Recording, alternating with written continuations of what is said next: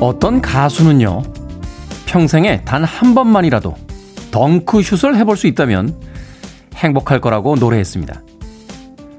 전세금을 빼서 세계여행을 떠났다 온 신혼부부의 이야기나 가난하지만 무대를 포기할 수 없다는 연극배우의 고백은 행복은 모두에게 다른 모습이라고 말합니다. 막히는 러시아워의 도로에서 혼자 다른 길을 가고 있는 반대편 차선의 차를 봅니다.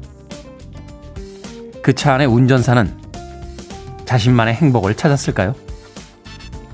디 이백이십구 일째 김태현의 프리웨이 시작합니다.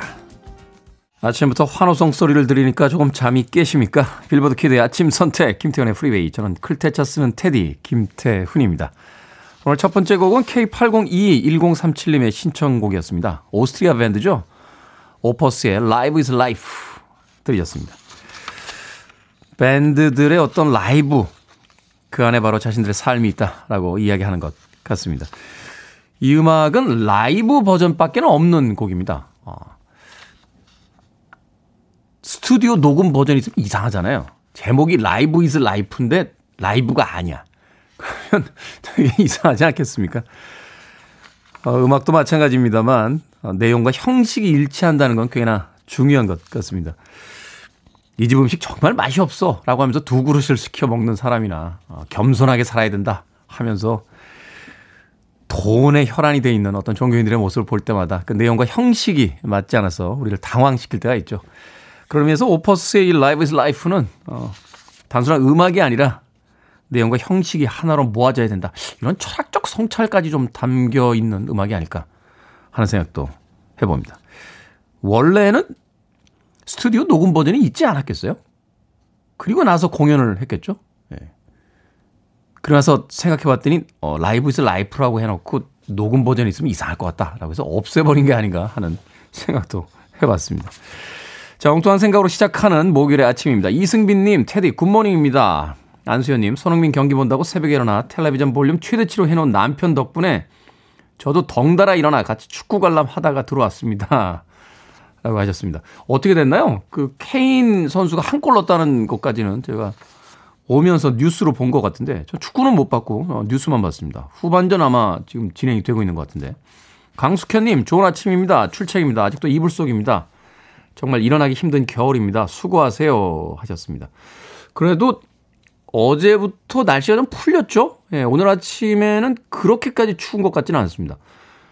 사람의 감각이라는 게 참 묘한 게, 뭐, 혹한을 경험하고 나니까, 어, 이 정도면 겨울도 견딜만 한데? 하는 날씨가, 오늘 아침 날씨가 아닌가 하는 생각이 들어요. 윤선님, 아침밥 준비하면서 출첵합니다. 오늘도 좋은 방송 부탁드립니다 라고 일찍부터 출석 체크 해주셨습니다. 고맙습니다. 자, 청취자 여러분들의 참여 기다립니다. 문자번호 샵 일공육일, 짧은 문자 오십 원, 긴 문자 백 원, 콩은 무료입니다. 여러분은 지금 케이비에스 이 라디오 김태현의 프리웨이 함께하고 계십니다. 케이비에스 이 라디오 yeah, go ahead. 김태현의 프리웨이. Hello, hello, 미스터 Monkey. You're so, so fast and funky.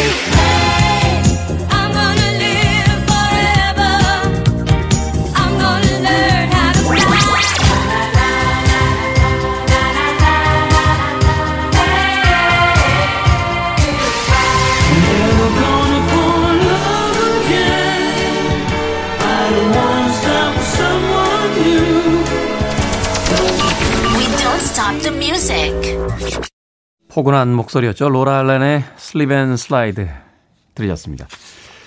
자, 구이팔님께서요. 여기는 전남 목포입니다. 안개가 자욱해요. 출근길에 운전 조심하십시오 라고 하시면서 사진 보내주셨습니다. 목포, 이 바닷가 쪽이라든지 강을 끼고 있는 쪽이 날씨가 이렇게 추워지거나 좀 변덕스러워지면 이렇게 안개가 끼는 경우가 굉장히 많죠. 안개 낀다고 당황하시거나 상향등 키시면 오래서 안 보일 때 있습니다. 속도 줄이시면서 다니시는 게 제일 좋지 않나 하는 생각 듭니다. 조경민님, 확실히 인기가 많은 방송입니다. 그런가요? 네.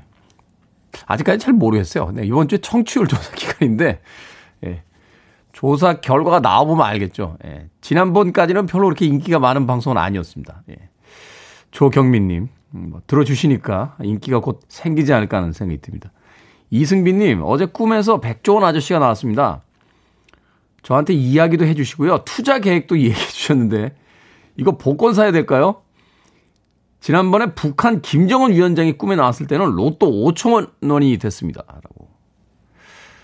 안 사시는 게 나을 것 같은데요. 예. 백종원 아저씨도 부자십니다만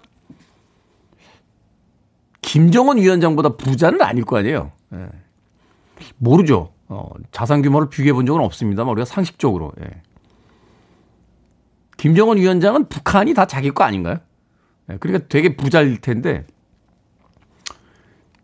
김정은 위원장이 나왔을 때도 오천 원이 됐는데 저 백종원 아저씨가 나오면 오천 원까지 안 될 것 같은데요. 예. 그리고요. 이렇게 좋은 운은 복권을 사서 쓰지 마시고요. 어, 가지고 계세요. 그러면 일을 하는 데나 뭐 공부를 하는 데 이렇게 좀 그 운이 좀 작용하지 않겠습니까? 왜 그런 거 있잖아요. 그 뭔가 이렇게 공돈이 이렇게 생길 때 그걸 막 날로 그냥 음식 하나 사 먹는데 써버리는 사람들도 있고 그걸 좀 이렇게 모아놓으면서 진드간이 나중을 위해서 준비하는 사람들이 있는데 저는 꿈도 그런 것 같아요. 좋은 꿈 꾸고 나면 그 다음날 바로 복권 사려고 하시는 분들 계신데 좀 모아놓으면 더 좋아지지 않을까 하는 생각이 듭니다. 제 친구 중에는 복권을 안 사는 친구가 있어요. 그렇게 뭐 잘 사는 친구는 아닌데 한번 물어본 적이 있죠. 넌 복권 안 사냐? 라고 했더니 자기는 안 산대요. 왜 안 사? 지금까지 오는데 얼마나 고생을 했는데 인생을 역전당하냐고. 자기는 인생을 역전당하고 싶지 않다고. 지금까지 굉장히 노력해서 왔기 때문에 어, 조금 더 노력하면 나아질 것 같은데, 어, 단번에 인생을 역전당하고 싶지 않다고, 예. 그, 보험 슬로건이 그거 아닙니까? 인생 역전! 이런 거잖아요, 예. 지금 그래도 견딜만한 사람들은, 네, 복권 사면 안 됩니다. 인생 역전당합니다. 예. 이승빈님. 아무튼 저는 복권 사지 말라고 했습니다. 예. 이러다 사서 또 당첨되시면은, 이런 거는 덕담을 해주면서 이렇게 당첨되면 나도 좀 주라 뭐 이런 이야기를 해야 되는 거 아닙니까? 예, 제가 그런 얘기 잘 못해요. 이승빈님, 네 복권은 사지 마시라고 제가 커피앤도넛 모바일 쿠폰 보내드리겠습니다. 아 이거 보내드리면은 백종원 아저씨 꿈을 이 모바일 쿠폰으로 쓰게 되는 건가요? 갈등 생기네 이거. 뱉은 말이니까 보내드립니다. 예, 커피앤도넛 네, 오천 원보다는 더 할 겁니다. 김정은 위원장. 꿈꾼 뒤에 사실 복권보다는 낫지 않을까 하는 생각이 듭니다. 콩으로 들어오셨는데 문자번호 샵 일공육일로 다시 한번 이름과 아이디 보내주시면 모바일 쿠폰 바로 보내드리겠습니다. 짧은 문자 오십 원, 긴 문자는 백 원입니다. 자, 팔공이삼 님의 신청곡으로 갑니다. New Edition, Coolin Now.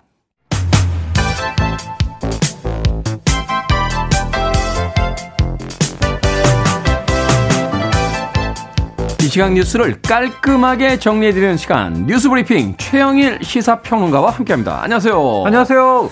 박희양자님, 유희태 씨, 또 김미숙님, 김학명님께서 최영일 평론가님 어. 안녕하세요라고 인사 감사합니다 보내주셨습니다. 정경환님께서 최영일님 이발하셨나요 하셨는데 아 눈썰미가 지난 주말에 했죠. 아 네. 그러시군요. 어떻게 어제도 하시죠? 어제도 오셨었는데 맞아요. 어제는 이야기 안 하시고 지난 어, 주말에 하신 이발 어제는 안 감고 오고 오늘은 네. 감고 왔어요. 사실 좀 머리, 달라 보입니다. 머리는 제가 잘랐어요 어제. 네, 어제 저, 저한테 얘기 안 해주시고. 네. 자 오늘의 첫 번째 뉴스 박근혜 전 대통령 최종 판결이 났죠?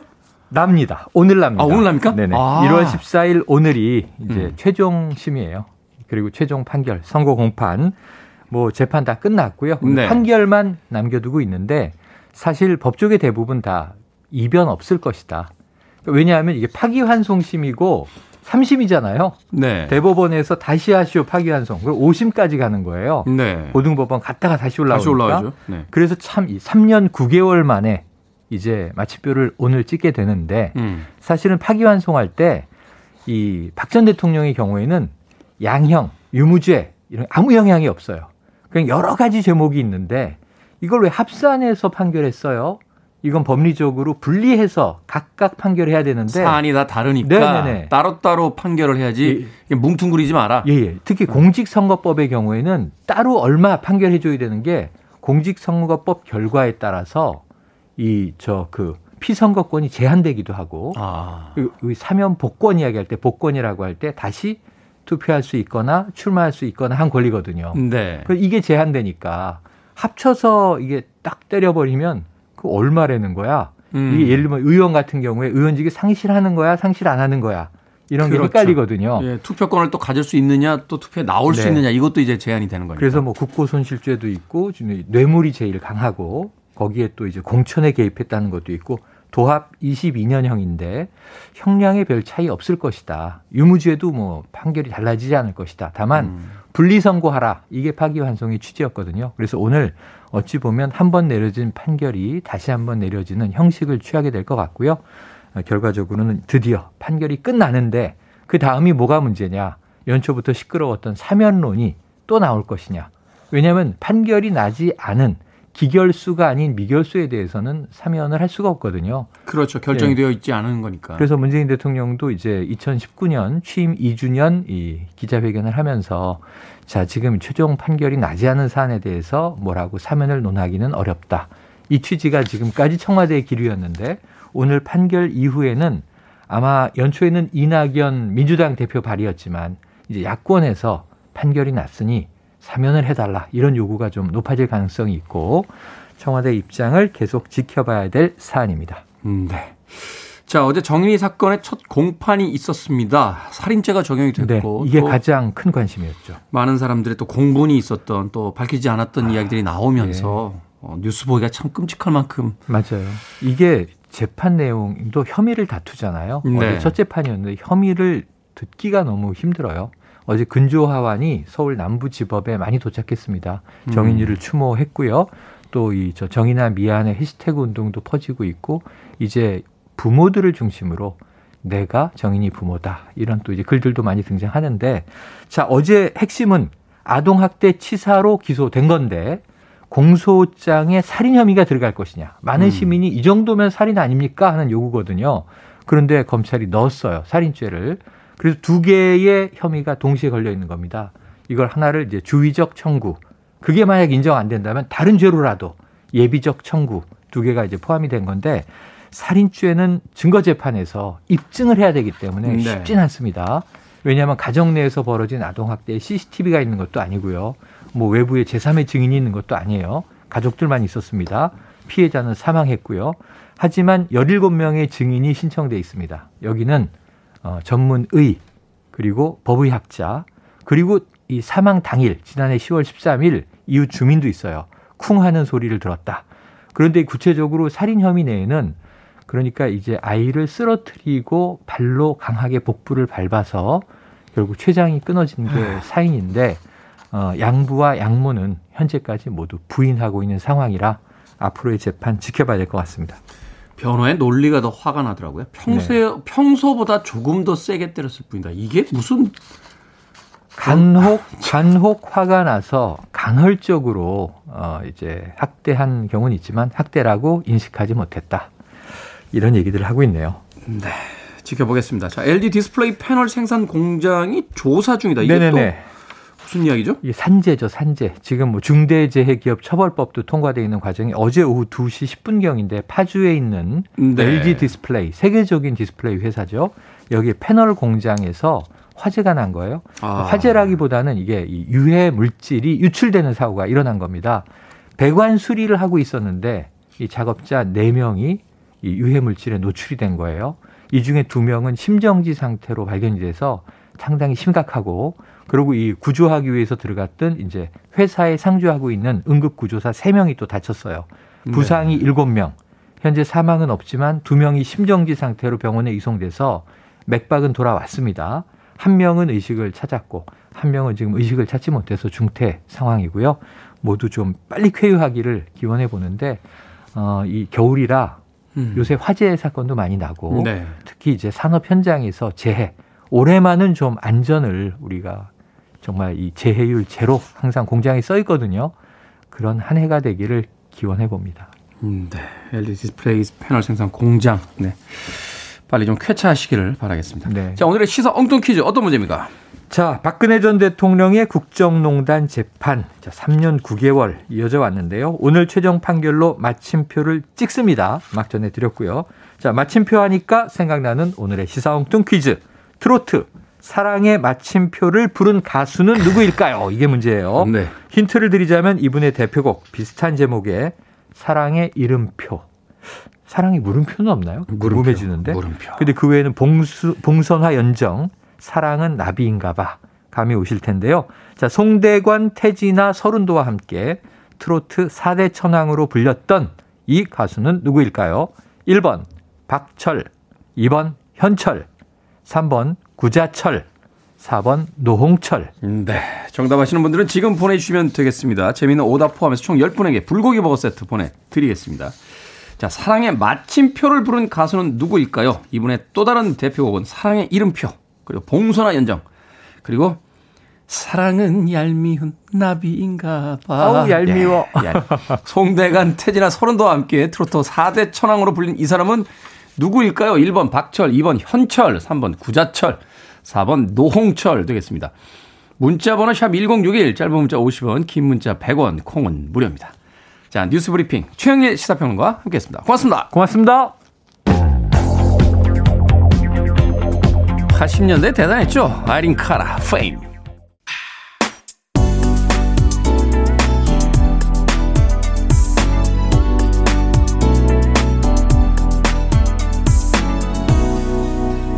김태훈의 Freeway. 감미로운 목소리였죠. 짐 스미스의 Love Has Taken It All Away 들으셨습니다. 자, 오늘의 시사 엉뚱 퀴즈 정답은 이 번 현철이었습니다. 트로트 사랑의 마침표를 부른 가수는 누구일까요? 라고 문제를 드렸었죠. 김장수님 오답 포항제철, 윤인희님 김장철, 김한진님 정현철, 도효준님 팔 번 현철이라고 보내주셨고, 심혜영님 겨울철, 사팔팔육님께서는 지하철, 네, 성민규님 과메기가 제철이라고 보내주셨습니다. 어, 지금 과메기가 제철인가요? 맛있죠, 과메기. 네. 아침부터 또 과메기 하니까. 예, 군침 넘어갑니다. 사이일육님, 유상철. 이천이 년에 월드컵 스타죠. 사랑의 이름표를 걸고 쾌유를 기원합니다. 라고 보내주셨습니다. 최근에 뉴스 들으니까 유상철, 지금 감독이죠. 예, 그, 몸이 좀 아프셨는데 많이 좋아졌다 하는 뉴스. 어, 본 적이 있습니다. 꼭 쾌차하셔서 또 건강한 모습 보여주시길 바라겠습니다. 팔칠삼이님 꽃게찰이라고 하셨습니다. 아, 전 세계 다니면서 제가 게를 되게 좋아했어요. 게 요리를 정말 많이 먹어봤어요. 그중에서 가장 유명하다는 게 이제 상해가, 예, 게 요리가 유명하다. 북경은 베이징덕, 오리고 상해는 게 요리다. 상해 갈 때마다 게 요리 먹어봤는데, 제 생각에는 그 노량진 수산시장에서 사는 꽃게가 제일 맛있는 것 같아요. 네, 꽃게. 이게 진화론적으로 보면요. 물론 이건 학계에 보고된 바는 아니고 저 혼자 주장하는 건데, 게나 가재가 제일 맛있는 음식입니다. 왜냐? 얼마나 맛있으면 모든 애들이 와가지고 다 건드려가지고 껍데기가 딱딱해졌겠어요. 네? 살기 위해서. 저는 그래서 갑각류야말로 가장 맛있는, 네, 음식이라고 생각하는 사람입니다. 학계에 연구되거나 보고된 바는 없습니다. 그냥 제가 먹을 때마다 혼자 주장하는 이론인데요. 저는 세상에서 꽃게가 제일 좋아요. 꽃게. 이렇게 먹을 때 잘못 먹으면 이렇게 가시에 찔리기도 합니다만, 그래도 뭐 여러 개들이 있죠. 어, 해외에 가면 뭐 이렇게 코코넛 개도 있고 뭐 이렇게 무슨 개도 있고. 꽃게가 최고인 것 같아요, 꽃게가. 예. 꽃게 먹고 싶네. 예, 오늘 저 민용 피디랑 밥 먹기로 했는데, 꽃게 사주면 내가 진짜 충성을 다한다. 예. 사주시길 바라겠습니다. 무슨 얘기, 아, 그렇죠. 오늘 시사 엉뚱 퀴즈 이야기 하다. 자, 오답자 포함해서 총 열 분에게 예, 불고기 버거 세트 보내드리겠습니다. 당첨되신 분들은요, 오늘 방송이 끝난 후에 김태현의 프리웨이 홈페이지에서 확인해 주시면 되겠습니다. 포털사이트에 김태현의 프리웨이 검색하시고 들어오셔서요. 어, 당첨이 되셨나 확인하시고, 콩으로 당첨이 되신 분들은 어, 방송 시간이 끝난 뒤에 내일 방송 때 다시 한번 샵 일공육일로 어, 이름과 아이디 보내주시면 모바일 쿠폰 바로 보내드리겠습니다. 짧은 문자는 오십 원, 긴 문자는 백 원입니다. 자, 윤종근님. 주유소 아르바이트 중입니다. 방송 크게 틀어놓고 일하고 있어요. 이제 한 시간 반만 있으면 퇴근이네요. 날씨가 풀려서 그런지 고객님들의 표정이 밝아졌습니다. 모두 해피 목요일 되세요. 라고 문자 보내주셨습니다. 고맙습니다. 주유소에서 아르바이트 중이시라고요? 네. 제가 첫 아르바이트가 주유소였어요. 그때 참 이제 긴장했던 그 기억이 납니다. 휘발유는 노란색, 경유는 녹색. 맞죠? 지금도? 예. 네. 그거 잘못 넣을까봐. 그때 저 아르바이트 할 때 사장님이 다른 건 다 용서가 돼도 예. 휘발유 차에다가 경유 넣고 경유 차에다 휘발유 넣는 건 절대 용서가 안 된다 그래가지고 스물 몇 살 때인가요? 예, 아르바이트 했던 기억이 납니다. 아, 날씨 추운 날에 그 쇠를 잡는 일이 쉽진 않겠습니다만 또 열심히 살고 계시니까 좋은 날이 올 겁니다. 윤종근 님에게 커피 앤 도넛 모바일 쿠폰 보내드리겠습니다. 따뜻하게 커피 한잔 하시고 예, 즐겁게 퇴근하시길 바라겠습니다. 자, 에스 에이치 와이 케이 아이 에스 님의 신청곡으로 갑니다. 에릭 카르멘, Never Gonna Fall in Love Again.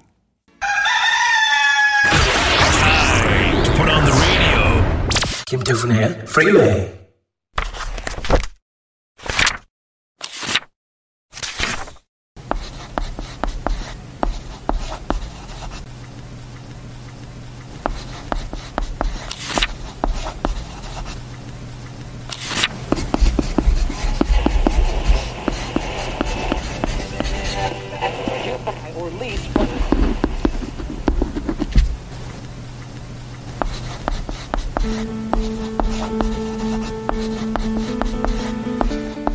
생각을 여는 소리 사운드 오브 데이. 일월 십사일 오늘이요. 다이어리 데이라고 해서 연필로 필기하는 소리 들려드렸습니다. 매월 십사일마다 무슨 데이 무슨 데이 참 많죠. 저는 발렌타인 데이, 화이트 데이 정도만 알았는데 다이어리 데이는 처음 듣습니다. 서걱서걱 연필로 끄적거리는 이 소리. 이게 뭐라고 마음이 편안해지고 안정감이 드는 걸까요? 과거에는 달력과 다이어리가 새해 선물로 각광을 받던 시절이 있었습니다. 매일 한 장씩 찢어내는 달력. 색연필과 형광펜도 모자라 스티커까지 붙여가면서 꾸미던 다이어리. 그런데 이제는 손편지마저 사라진 스마트한 시대를 살고 있습니다. 휴대전화로 스케줄, 메모, 가계부 다 해결이 되죠. 각종 문서는 키보드를 타다닥 두드리면 끝이 납니다. 뭐 사실 어디에 기록하든 크게 상관은 없습니다. 목요일 저녁에 민피디와의 술 약속, 어제 이 차 노래방 가서부터 기억이 안 남, 토요일엔 잘생긴 디제이협회 단체 여행. 예를 들면 이렇게 코로나 없던 시절 당연했던 일상의 그 빽빽한 기록들 다시 한번 다이어리에 가득 채우고 싶습니다.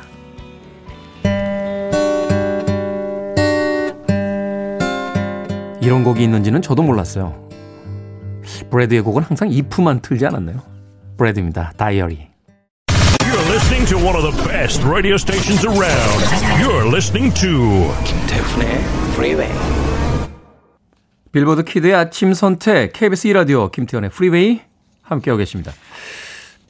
케이 칠칠일 육팔일공구님께서요. 네, 연필 깎는 소리도 그립네요. 예전에는 노래책 맨 뒤에 주소 보면서 펜 팔아던 추억도 소환이 됩니다. 사놓은 이천이십일년 다이어리에 일 년치 추억을 담아놔야겠어요. 라고 문자 보내주셨습니다. 아까 사운드 오브 데이에 그 종이에 연필로 글 쓰는 소리 듣고 보내주신 사연이에요. 저는 기억 안 나요. 네. 음악, 음악책 뒤에 그 펜 팔아던 주소. 네. 그런 일이 있었다고 전해지는 걸 들은 기억은 있습니다. 그때는 진짜 순진하던 시절이죠. 어. 잡지나 그런 음악책 뒤에다가 자기 주소랑 이렇게 적어가지고 펜팔하자고. 예. 외국하고 펜팔하던 책도 있어요. 에코인가요? 그 회사 이름이 제가 아마 기억이 나는데 거기 가입비 만 몇천 원인가 이만 몇천 원인가 내면 이렇게 외국 친구 주소 하나랑 이렇게 펜팔용 그 영어 번역 서적 하나 줬어요. 그때 이제 중학교 때였는데 영어 못하니까 그 책 보면서 이제 문장 이렇게 편집해서 쓰고 독일 여성, 여성이 아니죠. 독일 소녀하고 펜팔을 했던 기억이 나는데 네, 잘 살고 있겠죠. 자, 이정욱님께서 올해 공휴일은 육십사일 작년보다 사일이 작습니다라고 다이어리 보시면서 아마 아, 찾으신 것 같아요. 그렇군요. 종이에다가 펜으로 글씨를 쓰던 추억. 방송하면서 가끔 이 원고에다 이렇게 연필은 아닙니다만 볼펜으로 낙서를 할 때 기분이 좋아집니다. 다이도의 음악 땡큐. 일부 끝곡입니다. 이 부에서 뵙겠습니다.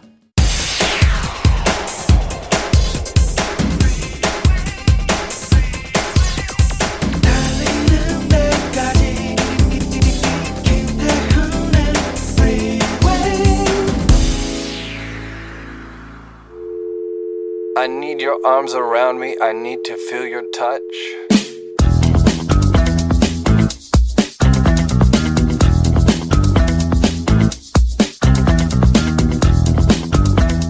눈물 나는 배달 어플 리뷰.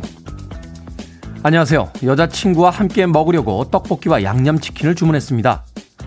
샤워 후에 여자친구를 기다리며 영화와 맥주 세팅까지 완벽하게 마친 지 사십 분쯤 지나자 주문한 음식이 도착했는데요. 떡볶이 포장 용기가 안에서 열렸는지 떡볶이 국물이 치킨에 범벅이 돼 있더라고요. 다행히 여자친구는 아직 도착 전 재빠르게 사장님께 전화를 드리니 거듭 죄송하다며 삼십 분 뒤쯤 따뜻하고 멀쩡한 치킨을 보내주셨습니다. 다행히 여자친구는 더 늦게 왔는데요. 헤어지자고 말하러 왔다네요.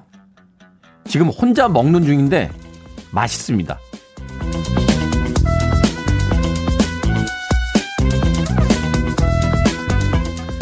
뭐든 읽어주는 남자. 오늘 읽어드린 글은요, 한 배달 어플리케이션에 올라온 눈물 나는 리뷰였습니다. 리뷰 작성해 주신 선생님, 지금 좀 괜찮으신 건가요? 네, 마음 같아서는 그 떡볶이와 치킨 저희가 대접을 해드리고 싶습니다. 아니, 그날 여자친구와 약속을 잡으면서 뭔가 평소와는 다른 싸한 이런 기분 안 느껴지셨을까요? 헤어지기 전에 그런 분위기가 일단 있잖아요. 어찌됐건 아침부터 제 마음이다 속이 상합니다. 그래도 전 여자친구분이요, 최소한의 매너는 있는 분이라고 생각을 합니다. 요즘 뭐 톡으로 이별을 통보하거나 어, 갑자기 잠수 타버리는 분들도 많다라고 하는데, 그리고 그럼에도 불구하고 주문하신 떡볶이와 치킨이 맛이 있었다니 얼마나 다행입니까? 작년에 베스트셀러였던 책 한 권의 제목이 떠오르는군요. 죽고 싶지만 떡볶이는 먹고 싶어. 그래도 삶은 계속되고요. 행복한 일들은 더 많이 생길 겁니다. 생각해보니까 저도 어제 떡볶이 먹었어요. 친절한 민희롱 피디가 여자친구분 잘 떠나 보내시라고 이별송으로 틀어드린 곡이었습니다. 바나라마의 나나 헤이헤이 키스 힘 굿바이 들으셨습니다. 자, 김태현의 프리웨이 이 부 시작했습니다. 앞서 일상의 재발견, 우리의 하루를 꼼꼼하게 들여다보는 시간이죠. 뭐든 읽어주는 남자, 눈물 나는 배달 어플 네, 리뷰를 들려드렸습니다. 떡볶이와 치킨을 시키고 샤워를 마친 남자친구는 여자친구와 맛있게 음식을 먹을 생각을 하고 있는데 여자친구는 헤어져 라고 이야기를 했다는, 하지만 떡볶이는 맛있었다 라고 하는, 결국은 모두가 행복해진 해피엔딩에 대한 이야기를 읽어드렸습니다. 정소리님, 진짜 이제 치킨이랑 떡볶이는 볼 때마다 눈물이 나겠네요 라고 하셨고요. 김지연님, 그나마 맛있어서 다행입니다. 정소리님, 반전으로 헤어지는 마당에 여자친구가 같이 먹고 간 건 아니겠죠 라고 하셨는데 그런 내용은 없습니다. 예, 눈물 젖은 떡볶이는 혼자 드신 것 같아요. 이일육칠 님, 그 치킨 떡볶이가 맛도 없었으면 더 슬펐을 것 같습니다 라고 보내주셨습니다. 떡볶이 맛있죠. 그렇게 정해진 어, 언제 어느 때 선택해도 맛있는 음식이 있다는 건 참 좋은 것 같아요. 음악도 그렇잖아요. 언제 어디서든 들어도 좋은 음악, 이런 음악들을 많이 가지고 있으면 인생의 힘든 순간 또 슬픈 순간에 그 음식 먹어야겠다, 그 음악을 들어야겠다, 그 영화를 봐야겠다, 그 책을 읽어봐야겠다, 그 친구를 만나봐야겠다 하는 아주 좋은 위로의 수단이 생겼다는 거니까 떡볶이는 그런 의미에서 우리에게 참 좋은 음식이 아닌가 하는 생각이 듭니다. 제가 올해 가지고 있는 목표 중에 하나가요, 제식, 그러니까 이제 김태훈식 떡볶이를 아주 맛있게 만드는 거예요. 그래서 친한 동생 중에 홍신혜 씨라고 그 요리 연구하시는 분이 있는데 얼마 전에 떡볶이 책을 내셨어요. 그래서 그 책을 구입해서 요새 열공 중입니다. 아직 실습엔 안 들어갔고요. 예. 일단 저처럼 약간 뭐가 모자란 사람들은 모든 걸 책으로 먼저 시작하잖아요. 그래서 떡볶이 레시피를 지금 달달달달 외우는 중입니다. 예. 기대하십시오. 올해는 또 압니까? 몇 년 후에 디제이로는 실패했지만 떡볶이로 성공한 인물 이래가지고 신문에 인터뷰하지. 아, 그래도 디제이로 성공하고 싶다. 네, 전하는 말씀 듣습니다. I want it, I need it, I'm desperate for it. Okay, let's do it. 김태훈의 프리웨이. 사랑에 빠지지 않았다라고 노래하면서 이렇게 감미로워도 되는 겁니까? 텐시스의 I'm Not In Love 들으셨습니다. 앞서 들으신 곡은 베리 매닐로우의 맨디였습니다. 소복소복님께서요. 맨디는 맨 뒤에 들려주시죠 라고 하셨는데 이런 아재 개그 하시면 안 돼요. 여기 품이 있는 방송입니다. 좀 고퀄의 유머 다시 한번 기다리고 있겠습니다. 그래도 수고하셨습니다. 소복소복님. 네. 베리 매닐로우의 맨디에 이어진 텐시스의 I'm Not In Love까지 두 곡의 음악 이어서 보내드렸습니다. 자, 육오이이님께서요. 아니 디제이로 실패했다고 누가 그래요. 아침 출근길 좋은 음악 함께 행복하게 해주시는데요. 출근길에 이거 보내느라 잠시 섰습니다. 라고 격려 문자 보내주셨습니다. 고맙습니다. 실패했죠. 제가 처음 디제이를 한 게요. 경인방송에서 했었고요. 그 다음에 이제 케이비에스 지상파 디엠비도 하고, 네, 타 방송사에서 계속 했어요. 했는데, 했었죠. 예, 과거형 아닙니까? 예. 그리고 이제 케이비에스에서, 이 라디오에서 다시 지금 디제이로, 예, 방송을 하고 있습니다. 예, 아직까지는 실패하지 않았습니다. 예, 청취율 조사 기간이라는 거 다시 한번 강조 드리겠습니다. 과연, 네. 이천이십일 년 팔월 삼십일일 이후에도 방송을 하고 있을지 지켜봐 주시길 바라겠습니다. 육오이이님 격려해 주셔서 감사합니다. 따뜻한 아메리카노 모바일 쿠폰 보내드리겠습니다. 삼육이사님께서요. 안녕하세요. 첫 참여하는 새싹입니다. 태훈님 티비에서 많이 뵀었는데 평론가이신가요? 잘은 모르지만 늘 듣기만 하다가 오늘 인사드립니다. 새해 복 많이 받으시고요. 건강하세요. 보내주셨습니다. 고맙습니다. 네, 팝 컬럼니스트라고 제 정체성을 예. 정의해 놓고 있습니다. 삼육이사님. 그 자신의 정체성을 어떻게 정의할까? 뭐 말로는 마음대로 할 수 있죠. 그런데 제가 아, 제 자신을 이제 팝 컬럼니스트 디제이로 정의를 하고 있구나라고 새삼 깨달았던 건 어, 꽤 오래전에 해외에 나갈 때요. 이렇게 출입국 카드 쓰잖아요. 거기 어큐페이션인가요? 직업 쓰는 난이 있습니다. 거기다가 한동안 회사원이라고 쓰다가 드디어 이제 팝 칼럼니스트. 네, 영어로 썼어요. 칼럼니스트. 이렇게. 그때, 아, 내가 내 정체성을 이제 음악 칼럼니스트로 이제 받아들였구나. 네. 케이비에스 이 라디오에서 이제 방송 진행하고 있으니까 이제 외국 갈 때, 네. 디제이라고 써야 되는데, 네. 외국을 갈 수가 없네요. 코로나 지겨워 죽겠습니다. 네. 얼른 출입국 카드에다가 직업란에다가 꼭 쓸 거야. 케이비에스 디제이. 이렇게. 쓰고야 말겠습니다. 모두 코로나를 물리치고 제발 해외여행 갈 수 있는 날이 빨라졌으면 좋겠다 하고 생각이 됩니다. 삼육이사님에게도 따뜻한 모바일, 아, 아메리카노 모바일 쿠폰 보내드리겠습니다. 고맙습니다. 음, 정수태 씨께서요. 오늘은 아침부터 아버지와 좀 다툼이 있었더니 컨디션이 별로입니다. 아침 일찍 신문을 사러 가시는데 마스크를 안 쓰셨길래 그러지 마시라고 했더니 잔소리한다고 혼났어요. 정수태님. 네. 잔소리하면 싫죠. 마스크 막 쓰시려고 하는데 마스크 쓰고 가세요 하면 잔소리하지 마라. 요새 대발이 아버지가 자주 불려나오네요. 그러시지 않겠습니까? 어. 신문사로 아침에 나가셨다고 하셨는데 신문 정기구독 해주시죠. 그리고 마스크 쓰세요 라고 하는 것보다 아버지 마스크 잊어버리셨어요. 어. 라고 하시면 아 그래? 하고선 쓰고 나가실 겁니다. 같은 말의 뉘앙스가 좀 달라요. 아, 마스크 쓰세요 라고 하는 것보다 아버지 아버지 마스크 마스크 잊어버리셨어요 라고 하면 어, 어 잊어버렸다 하고선 쓰고 나가지 않으시겠습니까? 네. 난 이걸로 학원 할까 봐 어, 이런 거 참 잘하는 것 같아요. 참고상 말씀드리면 지난 주말에 저희 어머니와는 싸웠습니다. 예, 잔소리하지 마시라고 제가 타국에서 애기 재우며 듣는다고 하셨어요. 아마 시차가 있기 때문에 저녁 시간에 저희 방송을 듣고 계신 게 아닌가 하는 생각이 듭니다. 유튜브로 신청을 하셨습니다. 유튜브로 실시간 라이브로 어, 김태현의 프리웨이 즐기실 수 있습니다. 박은혜 씨의 신청곡이에요. 크리스토퍼 크로스, 아서스 테마, Best That You Can Do.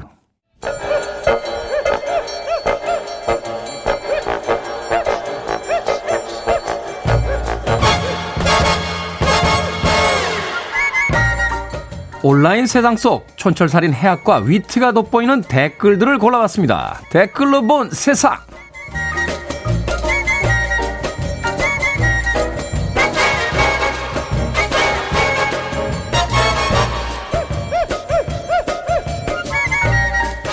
오늘 만나볼 첫 번째 세상, 홈코노족이라고 들어보셨습니까?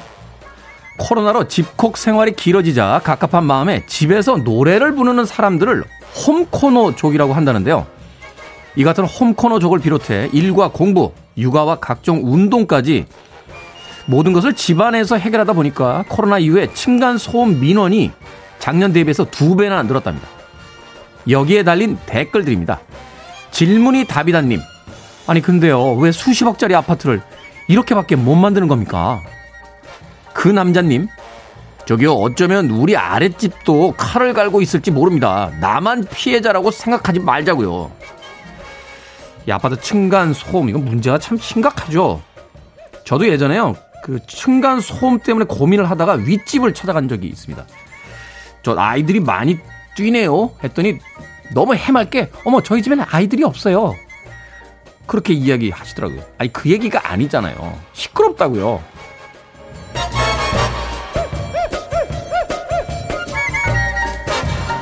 두 번째 댓글로 본 세상, 지금 당장 여러분에게 승진할 기회가 주어진다면 어떻게 하시겠습니까? 국내 대표 구인 구직 사이트가 직장인 천여 명을 대상으로 조사한 결과 절반에 가까운 응답자가 이렇게 응답을 했다고 합니다. 승진에 큰 관심이 없다. 에? 평생 직장이라는 개념 자체가 희미해서요, 승진이 회사 생활을 유지하는데 그닥 매력적이지 않아서, 뭐 인사평가를 딱히 믿지 않아서 등 다양한 이유가 나왔답니다. 여기에 달린 댓글들입니다. 지니님. 승진한다고 뭐 월급이 몇 배로 확 뛰는 것도 아니고 그냥 네 시간 챙기면서 적당히 사는 게 제일 좋은 것 같습니다. S땡땡님.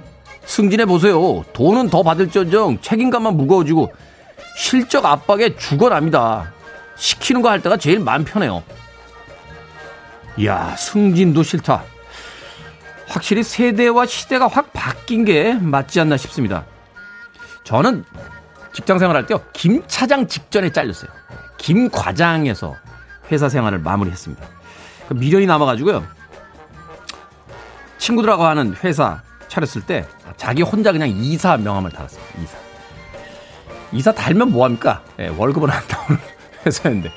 그래도 승진하는 거 좋지 않습니까? 저는 케이비에스에 오랜만에 돌아왔더니 예, 미니롱 피디는 부장이 돼 있고요, 예, 다른 사람들은 다 메인 작가가 돼 있고 막 이런데 나만 그냥 디제이야. 디제이도 진급 없습니까? 과장 대우 디제이, 부장 대우 디제이. 괜찮은데.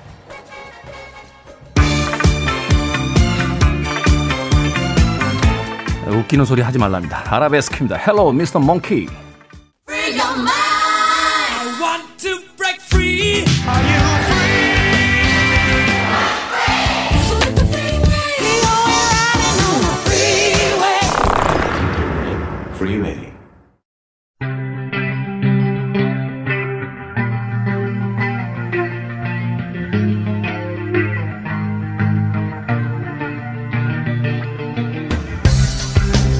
어라?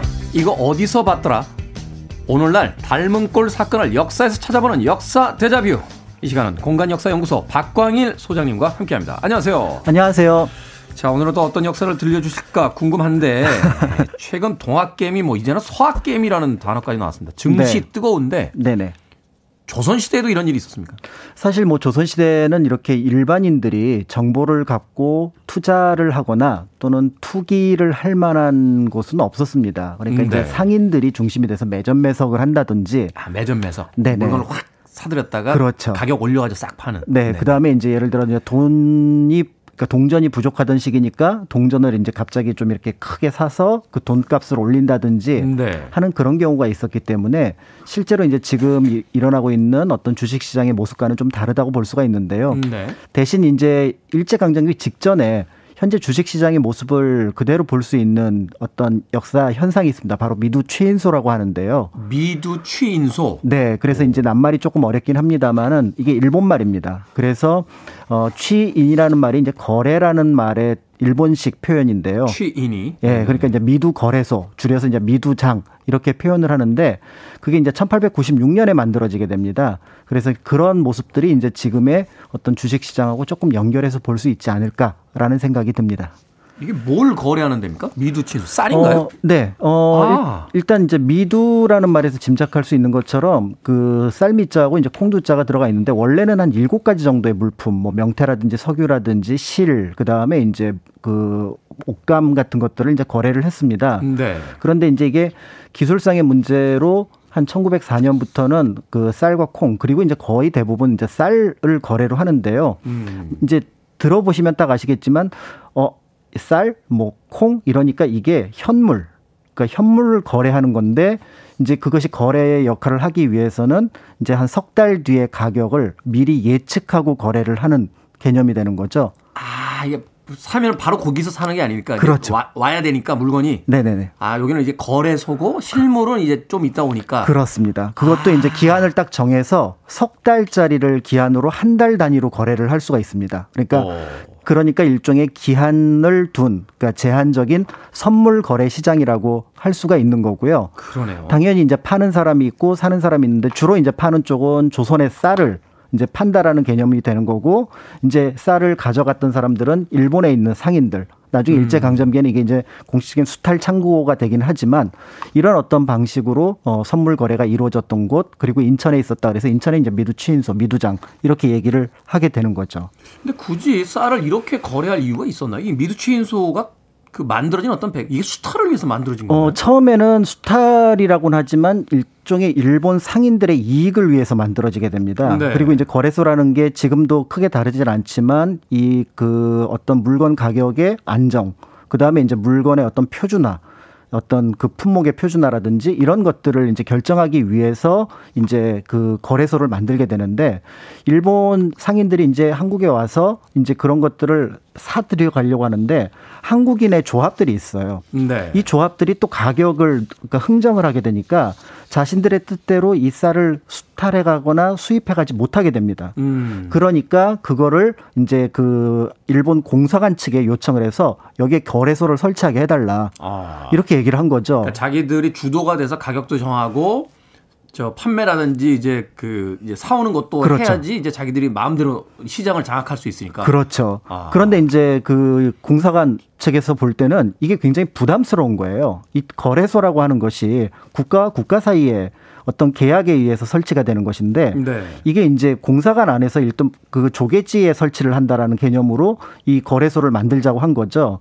그런 음. 면에서 처음에는 굉장히 부담스러웠는데 결국은 일본 상인의 압박과 그다음에 이제 그 쌀 유입에 대한 어떤 필요성 이런 것들 때문에 천팔백구십육 년에 인천에 이 미두취인소가 설치가 되는 거죠. 이때만 해도 완전한 이제 일제 강점기는 아니었기 때문에 이제 눈치, 눈치를 보고 있었던 거죠. 네네네. 이런 식으로 했다 괜히 또 반발이 세지면 어떡하나 막 이런 그렇죠. 식으로.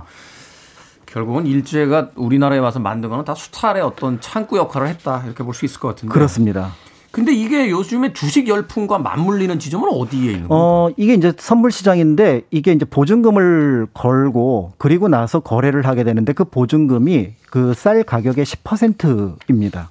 아, 보증금을 걸어. 아, 그렇죠. 이제 사겠다고 해놓고 보증금 안 걸고 삼 개월 있다가 아니 내가 나는 천 원에 샀는데 이게 오백 원밖에 요새 안 하는 것 같아 안 살래 이럴 수 있으니까. 그렇습니다. 아. 어, 그래서 그 보증금을 받는데 문제는 그게 십 퍼센트밖에 되지 않으니까 한 십 배 정도의 어떤 거래를 그 자기 자신이 가지고 있는 거래의 십 배 정도를 하게 되는 거고요. 아, 그러니까 내 전 재산이 백만 원인데 네. 그걸로 백만 원어치 쌀을 사는 게 아니라 천만 원어치 천만 원어치 살 수가 있군요. 그러니까 말하자면 이제 보증금을 걸어놓으면 십 퍼센트면 되니까. 그렇습니다. 갔다가 팔아서 이윤을 남긴 거 가지고 이제 그 나머지 비용을 되는. 그렇습니다. 주식 시장도 뭐 십 퍼센트까지는 아닙니다만 이제 수수료를 수수료도 내지만 자기가 한 백만 원 있으면 백만 원 정도까지 또 신용으로 이렇게 살 수 있잖아요. 네. 아. 그러니까 이제 그런 방식의 선물 거래였기 때문에 이게 투기적 요소가 굉장히 강했고 그러니까 거꾸로 얘기하면은 쌀 가격이 그 보증금 건 십 퍼센트 안에서 등락을 하게 되면은 네. 자기 자본 안에서의 어떤 그 거래가 가능하지만 그게 십 퍼센트를 넘어서게 되거나 때에 따라서는 차입을 해서 이 선물 거래를 하게 되면은 굉장히 큰 손실을 입게 되는데 문제는 이 기준 시세가 오사카 시장이에요. 네. 그러니까 오사카에 있는 선물 시장이 기준이 되니까 그 거래 어떤 그 흐름을 잘 알고 있었던 일본 상인들이 한국에 있는 상인들이나 또 일반인들에 비해서 굉장히 유리한 부분들이 있었고 정보가 더 많았군요. 그렇죠. 결국은 그 추세를 쫓아가지 못했던 한국인들이 패가망신하기가 쉬웠던 거죠. 실제로 그래서 천구백십구 년 전까지는 어, 일본 상인들이 완전히 주도를 하게 됩니다. 일제 강점기에 들어가서도 이 거래소는 이어지게 되는데, 특히 이제 아라키라고 하는 인물은 어, 거의 뭐 미두치인소의 신으로 알려져 있어서 수백만 원에 해당하는 이익을 냈습니다. 지금으로 치면 수천억에 해당하는. 우와. 그런 어떤 이익을 냈을 정도로 굉장히 큰 어, 부를 났는데, 문제는 이제 이 사람도 어, 천구백십팔 년 이 차 세계대전 이후에 판세를 잘못 읽고 나서 네. 십팔 년부터 계속해서 쌀을 매입을 합니다. 그러니까 계속 이제 매입을 한다. 그렇죠. 그리고 이제 천구백십구 년부터는 쌀값이 올라갈 거다라고 생각을 했는데, 뜻밖의 일본이나 한국에서 모두 풍년이 일어나게 되면서 쌀값이 지속적으로 하락하는 장이었던 거예요. 아... 결국 이 사람이 수백만 원의 부도를 내게 되면서 미두치 인소가 일시적으로 천구백십구 년 초에 중지가 됩니다. 아, 그 미국에서 있었던 그 증권회사 파산하는 바람에 그 증시 완전히 몰락하는 것처럼. 그렇죠. 당시 이제 증권거래소, 그러니까 미두치 인소의 자본금이 사만 오천 원인데 이 사람이 낸 부도 금액이 백만 원 단위가 넘었기 때문에 오호호. 결국은 그거를 감당하지 못해서 일시적으로 어, 거래가 중지되는 그런 현상이 나타나게 되는 거죠. 찾아보면 다 있어요, 역사에. 자, 증시가 지금 뜨거워졌는데 좀 식히고 가겠습니다. 아바의 곡입니다. Money, Money, Money. 노래 가사가 서글프네요. Money, Money, Money, It's Rich Man's World라고 노래했습니다. 아바의 Money, Money, Money 들으셨습니다. 자, 빌보드 키드의 아침 선택 케이비에스 이 라디오 김태현의 프리웨이, 오늘 역사 데자뷰 박광일 소장님과 함께하고 있습니다. 자, 증시의 태동이라고 할 수 있는 이제 인천의 미두치인소, 이제 쌀을 가지고 네. 삼 개월 그 후에 이제 오는 쌀을 가지고 이제 거래하던 그 이야기를 하고 있는데, 앞서서는 이제 크게 판을 벌렸다 망한 일본인에 대한 이야기 해주셨잖아요. 네, 아라키라고 하는. 아라키. 네. 네. 이름이 좋지 않네요. 네. 떼돈 번 한국인은 없습니까? 어, 사실은 당시 이제 그 미두장에 대한 그 언론의 평가는 굉장히 안 좋았습니다. 네. 그러니까 이제 거기를 들어갔다가 인천 앞바다에 그, 그 물이 전부 다 그 미두장에 들어가서 실패한 사람들의 눈물이다. 어, 지금하고? 똑같은 이야기네요. 그 다음에 이제 음. 당시 그 미두장이 있던 공간이 굉장히 건물이 컸었는데 거기를 악마의 굴이다. 아. 언론에서는 이제 그렇게 표현을 했던 거죠. 말하자면 어떤 건전한 투자나 이런 게 아니라 또 이게 도박처럼 돼간다. 그렇습니다. 음. 그리고 이제 들어가는 한국인마다 족족 어떻게 보면은 돈을 그 버리고 나오게 되는 그런 음. 상황이 되는 건데요. 음. 지금 말씀하신 것처럼 거기에서 약간 예외적인, 그렇지만 미두장의 속성을 그대로 보여주는 인물이 있습니다. 바로 반복창이라고 하는. 반복창. 예, 네. 굉장히 입지전적인 인물인데요. 원래 이제 강화도 아전의 아들이었고 어린 시절에 부모를 잃게 되면서 사실은 열 살, 열한 살부터 자기가 일을 해서 돈을 벌어야 되는 상황이었던 거예요. 그러니까 말하자면 어릴 때 이제 그 집안을 책임져야 되는. 그렇죠. 네. 그런데 이 사람이 이제 일을 하게 된 것이 아까 그 아라키라는 사람 밑에서 일을 했던 겁니다. 아. 그러니까 처음에는 못 모르고 사환처럼 왔다 갔다 일을 하는데 나중에 가만히 보니까 여기 굉장히 큰 돈이 왔다 갔다 갔다 하다 하는 걸 보여주는 거죠. 음. 그래서 굉장히 급여가 어려 저기 적었음에도 불구하고 이 아라키 밑에서 한 칠, 팔 년을 일을 하게 됩니다. 일을 배우는군요. 네, 그런 와중에 아까 말씀드렸던 것처럼 아라키가 파, 그 파산을 하고 일본으로 돌아가게 되는데 잠시 이제 증시가 멈추게 되잖아요. 취인소가 멈추게 되는데 그 멈추고 난 다음에 다시 이제 시작을 할 때 이 사람은 그 동안 몇 년 동안 모았던 월급을 가지고 자기 나름대로의 이제 주식, 그러니까 선물 거래를 하게 되는 거죠. 시작을 하게 되는 거죠. 근데 이 선물 거래를 할 때 그 전에 있었던 데이터를 어느 정도 갖고 있었던 것이 분명한 게, 기록에 따르면 이 사람은 그 괴선에다가 그래프를 그리면서 이 선물 거래의 흔적을 봤다고 합니다. 아, 그러니까 이게 쌀을 거래할 때 말하자면 사월에는 올라가더라.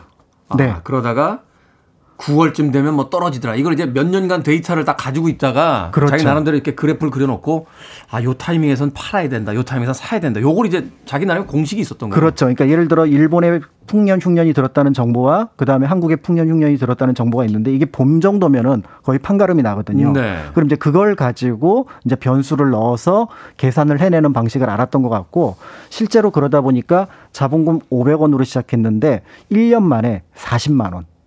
오백 원으로 시작했어요. 네, 사십만 원. 사십만 원이면 지금으로 따지면 수십억 아닙니까? 수십억이 넘는다고 하더라고요. 그러니까 그 정도의 재산을 모으는 어마어마한 성공을 합니다. 그래서 거의 이제 미두의 신, 뭐 이런 식으로 이제 반복창을 이제 표현을 하는데, 이분은 지금 태어나셨으면 유튜브에서 난리 났습니다. 진짜.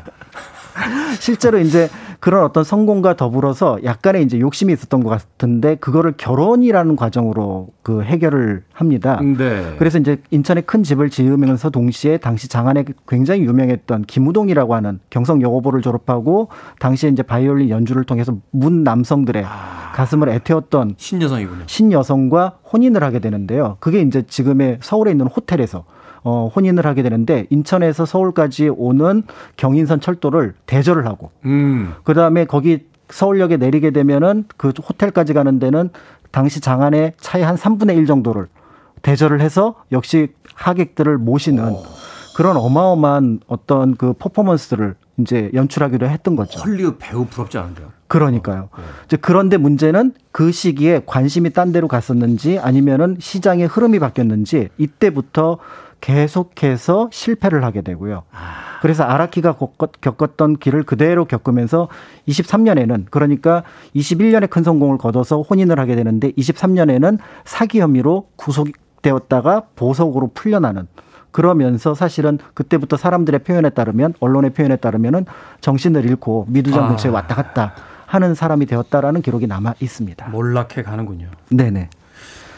이 두 명의 어떤 이야기 또 미드 최인수의 이야기를 들으면서 느끼는 거지만 물러날 때 물러날 줄 알아야 되는데 네. 아, 나 같은 은퇴했죠 바로. 아니 왜 계속 하는 겁니까 그걸? 근데 저... 이제 조금 다른 케이스도 있기는 하더라고요. 어, 네. 이제 미두친소가 기본적으로 정부의 어떤 그 불공정성 그 때문에 결국 일본인들한테 굉장히 유리했던 부분들이 있었는데 그 와중에서 어떤 의미에서 보면은 소소한 성공을 거뒀다고 볼 수 있는 강이카라는 인물이 있습니다. 음. 이 사람은 반복창하고는 조금 상황이 다른데요. 이제 그 경성 법학전문학교를 나와서 어, 판임관으로서 활동을 네. 하다가 거기에서 다시 이제 그 갑자기 미두장으로 들어가게 됩니다. 음. 근데 이분이 아까 얘기하셨던 것처럼 유튜브 강의 같은 걸 하는 거예요. 아, 당시. 예, 그러니까 그 선물 거래에 대한 책이라든지 강의를 통해서 굉장히 하게 되면서 큰 부를 거두게 되고 그걸 가지고 회사를 전규회사를 설립을 합니다. 아. 그러면서 그걸 가지고 금융 그다음에 증권에 대한 관심을 갖게 되다가 어, 이분이 이제 우리나라 최초의 생명보험 회사를 광복 이후에 만들게 됩니다. 그렇군요. 그러니까 이제 어느 타이밍이 되면 일어날 줄도 알고 네. 그 일어난 뒤에 또 다른 것을 통해서 이제 건전하게 가야 되는데 계속 그 자리에 이제 머물러 있다가 그러니까요. 욕심이 화를 부르는 경우가 생기는데 네. 그렇지 않은 분도 있다라는 걸 네. 오늘 역사를 통해서 알려주셨습니다. 자, 역사 데자뷰 오늘은 증권거래소의 태동이라고 볼 수 있는 인천 미드 취인소를 알아봤습니다. 공간역사연구소 박광일 소장님과 함께했습니다. 고맙습니다. 감사합니다.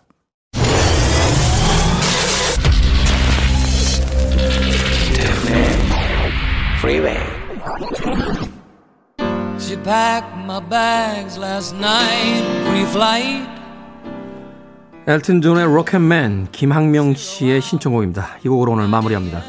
케이비에스 이 라디오 김태현의 Freeway 디 이백이십구 일째 방송 마치겠습니다. 행복한 하루 되시고요. 저는 내일 아침 일곱 시에 돌아옵니다. 고맙습니다.